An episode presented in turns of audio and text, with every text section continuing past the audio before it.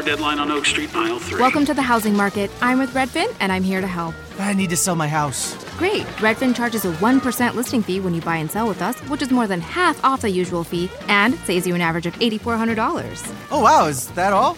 Uh, yep. I'm kidding. You had me at 1%. Want to win? Sell with Redfin. It's real estate done right. Bidding war at the offers counter in five minutes.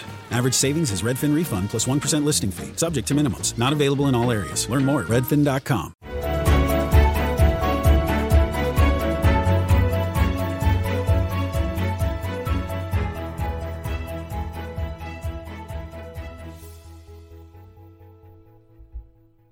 oggi parliamo di banche.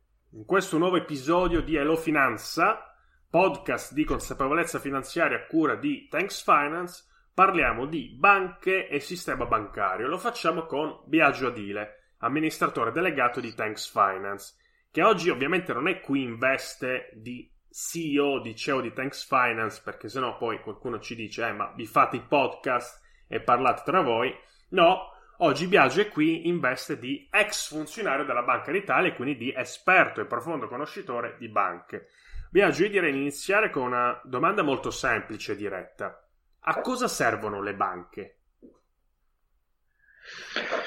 Eh, beh, dunque, il nocciolo dell'attività bancaria è sempre lo stesso, anche se oggi le banche fanno molte cose e sono molto più complesse. Per raccogliere il risparmio e lo prestano a chi ne ha bisogno, siano essi privati che imprenditori è un'attività che nasce eh, per seguire e soddisfare esigenze molto antiche. Cioè, da un lato quello di raccogliere per custodire il, il, denaro sotto forma spesso anche di offerte, per esempio pensiamo ai templi antichi, i templi di Assiro babilonese o quelli della Grecia classica, in cui si costruivano dei veri e propri tesori e che per antica tradizione venivano anche prestati a chi ne avesse bisogno. Oppure pensiamo anche ai templari che in qualche modo assumono una funzione importante nel, nel sviluppo delle banche perché disponevano di fortezze eh, dislocate lungo non solo l'itinerario delle crociate, era, ma era anche l'itinerario dei mercanti. Sostanzialmente la banca, eh, il cui termine deriva da un termine germanico che significa banca, ed indicava il tavolo dietro il quale il banchiere o anche il giudice o il mercante esercitavano la loro professione, è un'attività che nasce da, inizialmente dalla necessità di conservare i valori, di custodirli. Successivamente, quando il banchiere si accorge che i valori custoditi non vengono eh, reclamati in restituzione se non in tempi più o meno lunghi, decide di prestarli. E quello che succede, per esempio, seguendo l'evoluzione dei comuni o delle repubbliche marinare, dove nasce la moderna borghesia mercantile e artigiana, e nascono anche lì, nascono anche le banche. Però la banca si rende conto di poter trasferire il denaro, cioè il valore costituito dai loro depositi, sia nel tempo che nello spazio. Il trasferimento nel tempo consiste nel fatto che chi deposita il denaro lo, lo, lo chiede in restituzione in un tempo successivo. Il trasferimento nello spazio consiste nel finanziare attraverso il denaro depositato in banca e attraverso l'emissione di documenti che lo rappresentano, cioè parliamo delle antiche cambiali, e prestare questi soldi a chi ha, deve svolgere determinate attività che nel, all'epoca erano rappresentate prevalentemente dall'attività dei mercanti, che quindi si spostavano lungo l'itinerario delle, delle, delle, delle mercantili utilizzando queste cambiali. Le cambiali non rappresentavano altro che mezzi di pagamento, quindi in questo modo e seguendo questa attività ci accorgiamo che dalla moneta aurea viene inventata la carta moneta. E se badiamo bene al meccanismo che abbiamo appena descritto, ci rendiamo conto che la carta moneta consente di moltiplicare il valore del denaro depositato presso una banca. Cioè il banchiere che ha un deposito, poniamo, di 100 zecchini d'oro, potrà prestare più volte quelle, quella somma di denaro a più mercanti per finanziare diverse operazioni per importi che complessivamente superano anche di molto i 100 zecchini. Il trasferimento nel tempo e nel denaro e la partecipazione delle banche alle attività finanziate implicano la corrispondenza di un interesse, cioè interesse inteso come il pagamento della, eh, per quanto riguarda il depositante della privazione del denaro, che, che il depositante accetta deposit- depositandolo e privandosene per un certo periodo di tempo e dal lato degli imprenditori attraverso il, la partecipazione diretta o indiretta all'affare che è stato, che è stato sostanzialmente finanziato. Ok, quindi potremmo definire le banche innanzitutto come istituzioni che hanno centinaia di anni, ma poi come...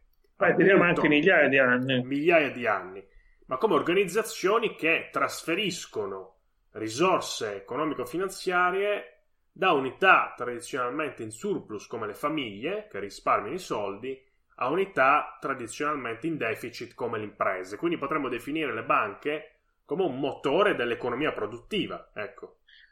Esatto, certamente. Ma una delle funzioni importanti della banca è appunto, come diciamo prima, la creazione di carta moneta. La creazione esatto. di carta moneta rappresenta mh, da un lato un potente sviluppo dell'economia, ma co- consente e contiene in sé una pericolosa tentazione, quella cioè di emettere moneta in misura eccessiva rispetto agli scambi commerciali che la, che la richiedono. Da qui potremmo passare alla, a parlare delle banche centrali. Ecco, sì, cioè... infatti è un argomento che volevo proprio approfondire con te, perché eh, tu hai lavorato per, insomma, tanto tempo, per 23 anni, in Banca d'Italia.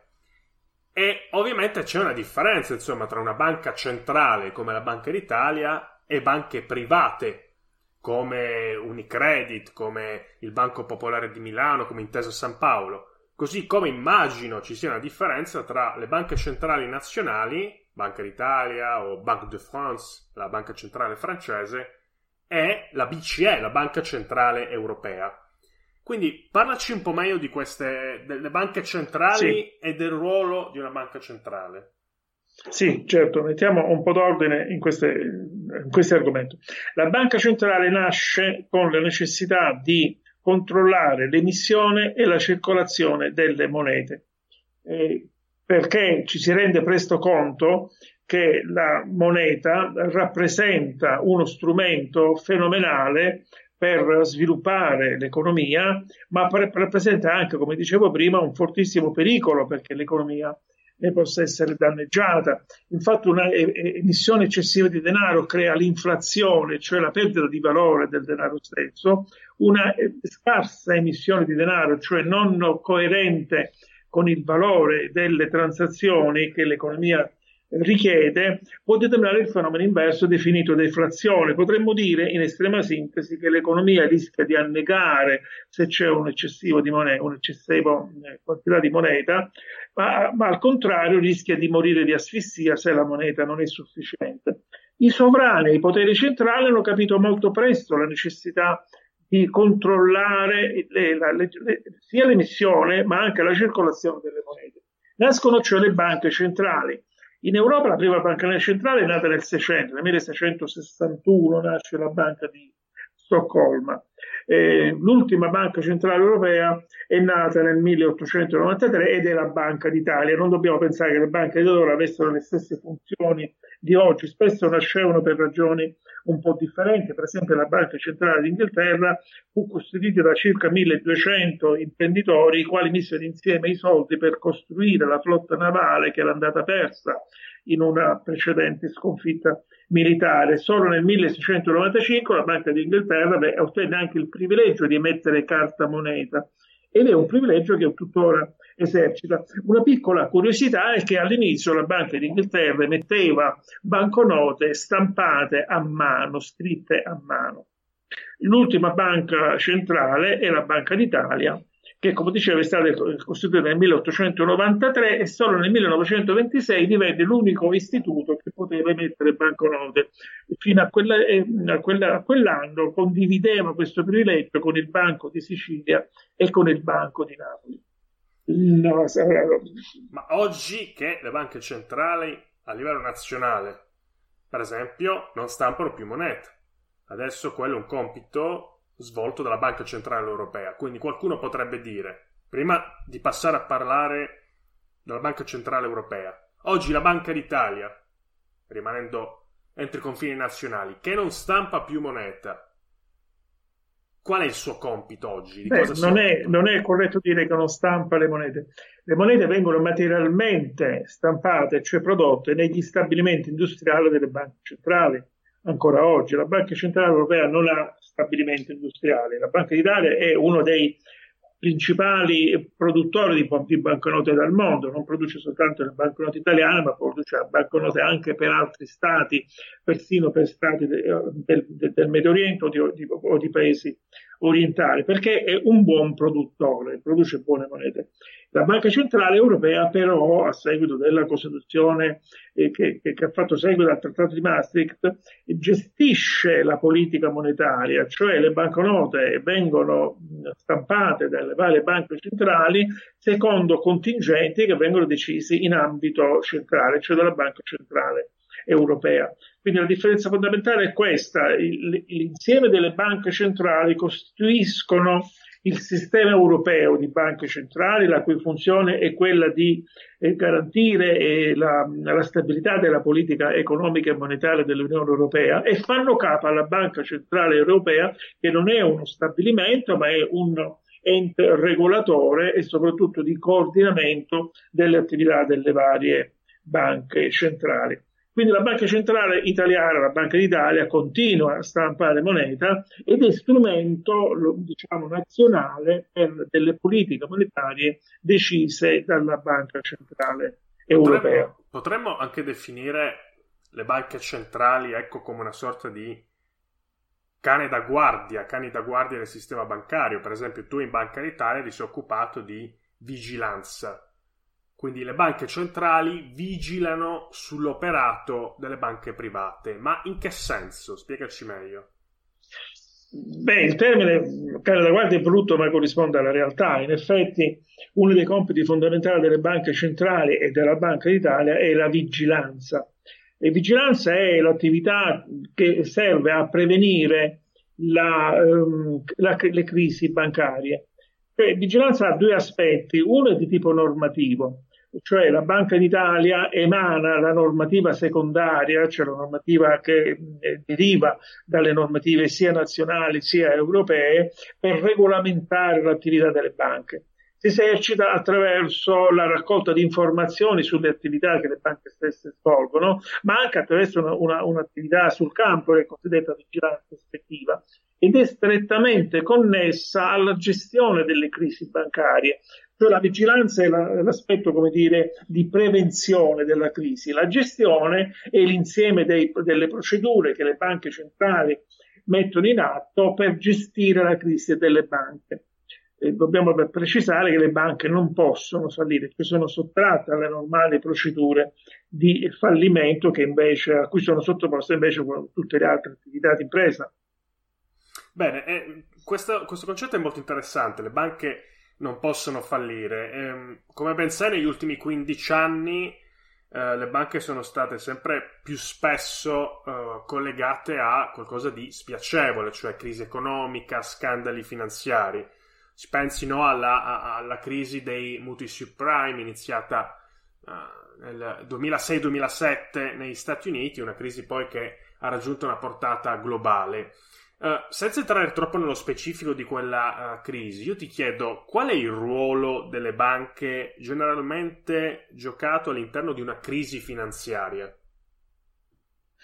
Beh, qui bisogna distinguere due aspetti. Uno è un aspetto di macroeconomia, eh, cioè la complessità delle attività finanziarie eh, eh, spesso determina una sostanziale debolezza degli istituti bancari c'è un forte orientamento, specialmente in Italia, dove gli istituti bancari hanno dimensioni più piccole rispetto agli istituti bancari che operano negli altri paesi europei, c'è una fondamentale debolezza che richiede una eh, successiva eh, ricapitalizzazione delle banche stesse. Quindi da un lato c'è l'esigenza che le banche siano sempre più robuste attraverso continue iniezioni di capitali e in questa logica rientra la logica del cosiddetto salvataggio delle banche, cioè molti istituti bancari si ritrovano ad essere inadeguate rispetto all'enormità di, delle esigenze finanziarie della, del mondo contemporaneo. Dall'altro lato però bisogna anche di, di, distinguere la crisi bancaria come, come, fattore di microeconomia, cioè la crisi di una, di una singola banca che può essere determinata da fattori del tutto locali, cioè relativa a quella banca stessa. Cioè una, e da qui mi riferisco alla, alla, necessità di evitare che una banca venga, possa fallire. Quindi due, i due aspetti sono l'aspetto macroeconomico, cioè eh, fare in modo che le banche abbiano uno sufficiente eh, capitale per far fronte alle, alle nuove allo sviluppo dell'economia globale e dall'altro lato evitare che la banca, la singola banca perda capitale al di sotto di quello necessario per esercitare la sua attività in piena stabilità. Cosa può determinare la crisi della banca? Sostanzialmente dobbiamo dire che il mito del mercato di autoregolamentarsi si è rivelato, si è rivelato falso, non solo, falso non solo per l'economia reale ma anche per i mercati finanziari una banca può diventare, può entrare in dissesto perché per esempio presta troppo denaro a troppa gente che non è in grado di restituirlo, il che non implica necessariamente un'attività illegale, a volte si tratta anche di reale incompetenza o l'incapacità di gestire fenomeni di cambiamento eh, del, del, del mercato locale, non dobbiamo pensare solo alla grande banca, ma anche alla piccola banca piccola, per esempio alla banca di credito cooperativo. Perché le banche non possono fallire o non debbono fallire? Perché alle banche fanno capo alcuni soggetti che la legge ritiene meritevoli di tutela, per esempio i risparmiatori. E se la banca fallisse, come una qualunque altra impresa, i risparmiatori perderebbero in tutto o in parte il capitale, il risparmio versato e il risparmio in Italia è tutelato dalla Costituzione, cioè dall'articolo 47 ma dal, dall'altro canto ci sono anche imprenditori, cioè gli imprenditori che sono stati finanziati dalla banca e che dal fallimento delle banche sarebbero costretti a restituire il capitale ottenuto in prestito. Non sempre possono essere in grado di farlo, sarebbero quindi in gravissime difficoltà, potrebbero, questo potrebbe generare il loro fallimento e come un effetto domino anche il fallimento di altre imprese con cui la legato addirittura di altre banche nei confronti delle, che hanno già finanziato altre attività di quella stessa impresa. Diciamo che è un, un, un problema sistemico. Per cui la Banca d'Italia gestisce, ma nell'ambito però del sistema di regolamentazione europeo, il dissesto delle banche per evitare sostanzialmente gravi danni all'economia nel suo, considerata nel suo complesso. Qui diciamo no, quando, quando, si leggeva de, de, del governo di turno, insomma, che eh, si precipitava a trovare miliardi di euro per salvare una banca, prendendosi le critiche di una grossa fetta di politica parlamentare ed extraparlamentare, in realtà salvare la banca non vuol dire salvare l'elite o un sistema di pochi e per pochi significa innanzitutto salvare i risparmiatori sì, le banche non vengono mai salvate, si salvano i risparmiatori, si, il, si salva il complesso dei rapporti che fanno capo alla banca, cioè l'economia nel suo complesso considerata. Soprattutto i risparmiatori si, rispa- si salvano attraverso un sistema di intervento del fondo di garanzia che, che, in pratica rimborsa tutti i risparmiatori che abbiano fino a 100.000 euro di, depositati presso una banca. Non vengono tutelati invece risparmi, i risparmiatori siano anche azionisti, perché l'azionista sta sostanzialmente finanziando la banca, partecipa alla, alla sua attività e quindi ne condivide, ne condivide il, il, il rischio. Quindi la, la, banca spesso, la banca in sé stesso, sparisce, cioè il suo eh, consiglio di amministrazione viene azzerato, la banca viene svuotata dei, delle perdite, una parte delle quali viene assunta dallo Stato da un'apposita legge, un'altra parte viene trasferita a quelle che vengono definite le bad bank, cioè la parte che poi cercherà di curare il recupero di questi crediti e la banca come attività, non più come entità, ma come azienda insieme ai, sue, ai suoi sportelli e ai dipendenti, viene, viene, acquisita da un'altra banca, sia sotto forma di fusione ma anche sotto forma di acquisizione. Si tratta di un intervento pubblico che viene fatto comunque sempre e soltanto in circostanze estremamente straordinarie. Allora, abbiamo parlato di uh, banca di oggi, delle banche di ieri.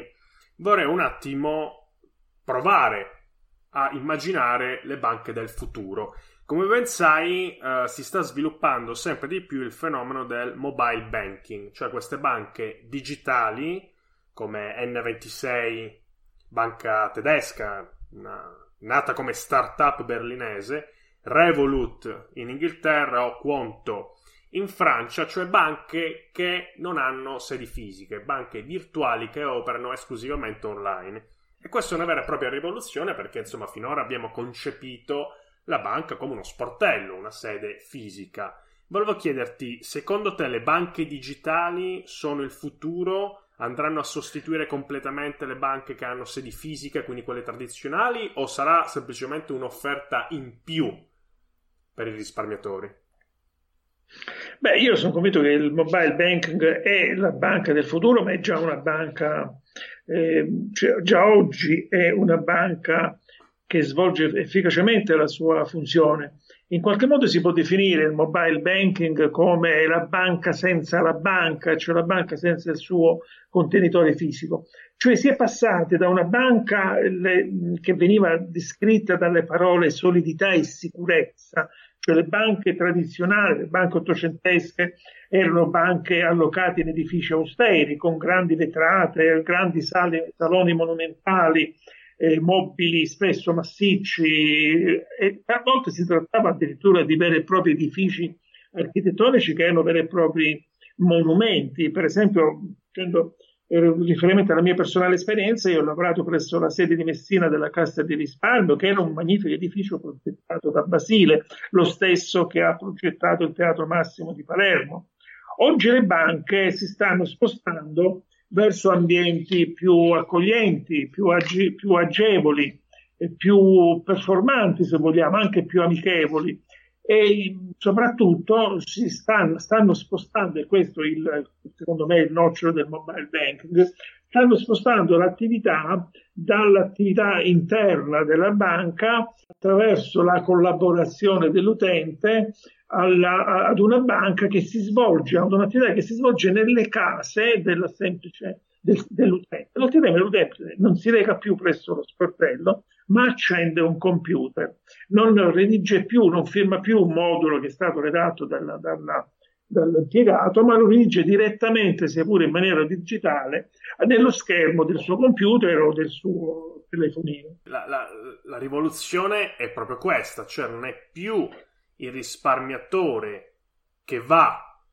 in banca, che si reca all'ufficio della banca, è la banca che va a casa del risparmiatore. Sì, esatto, è così, ma non è tutto così entusiasmante. Voglio dire, io che conosco bene le banche, ne conosco i meccanismi e devo eh, sottolineare un aspetto un po' particolare. Attraverso il mobile banking, infatti, la banca esternalizza una parte molto notevole della sua attività. Cioè, pensiamo ad un uh, cliente che deve fare un bonifico. Cosa fa? Accende il computer, redige il bonifico digitalmente, clicca, digita il PIN o altro, altro sistema di sicurezza e fa partire il bonifico. Fino a questo momento la banca non ha fatto niente perché il bonifico, l'operazione la compie l'utente e il bonifico viaggia eh, gestito da altre entità, da altre aziende, altre imprese specializzate nella gestione digitale dei pagamenti fino a quando il, il, il pagamento viene, arriva alla banca di destinazione e viene addebitata alla banca di partenza. Cioè la banca ha esternalizzato una parte notevole della propria attività, significa ha ridotto sostanzialmente i propri costi, perché ha meno impiegati, ha meno locali da gestire. A fronte di questo coinvolgimento del, del cliente che prima non faceva niente e adesso fa una parte rilevante dell'attività, ci si aspetta una maggiore efficienza da parte delle banche, ma questa promessa non è spesso, non è sempre mantenuta dalle stesse banche. Quindi comunque un fenomeno ancora da, uh, da esplorare. Va bene, io uh, ti ringrazio Biagio, questo era il podcast su banche e sistema bancario e noi ci rivediamo al prossimo episodio di Elo Finanza.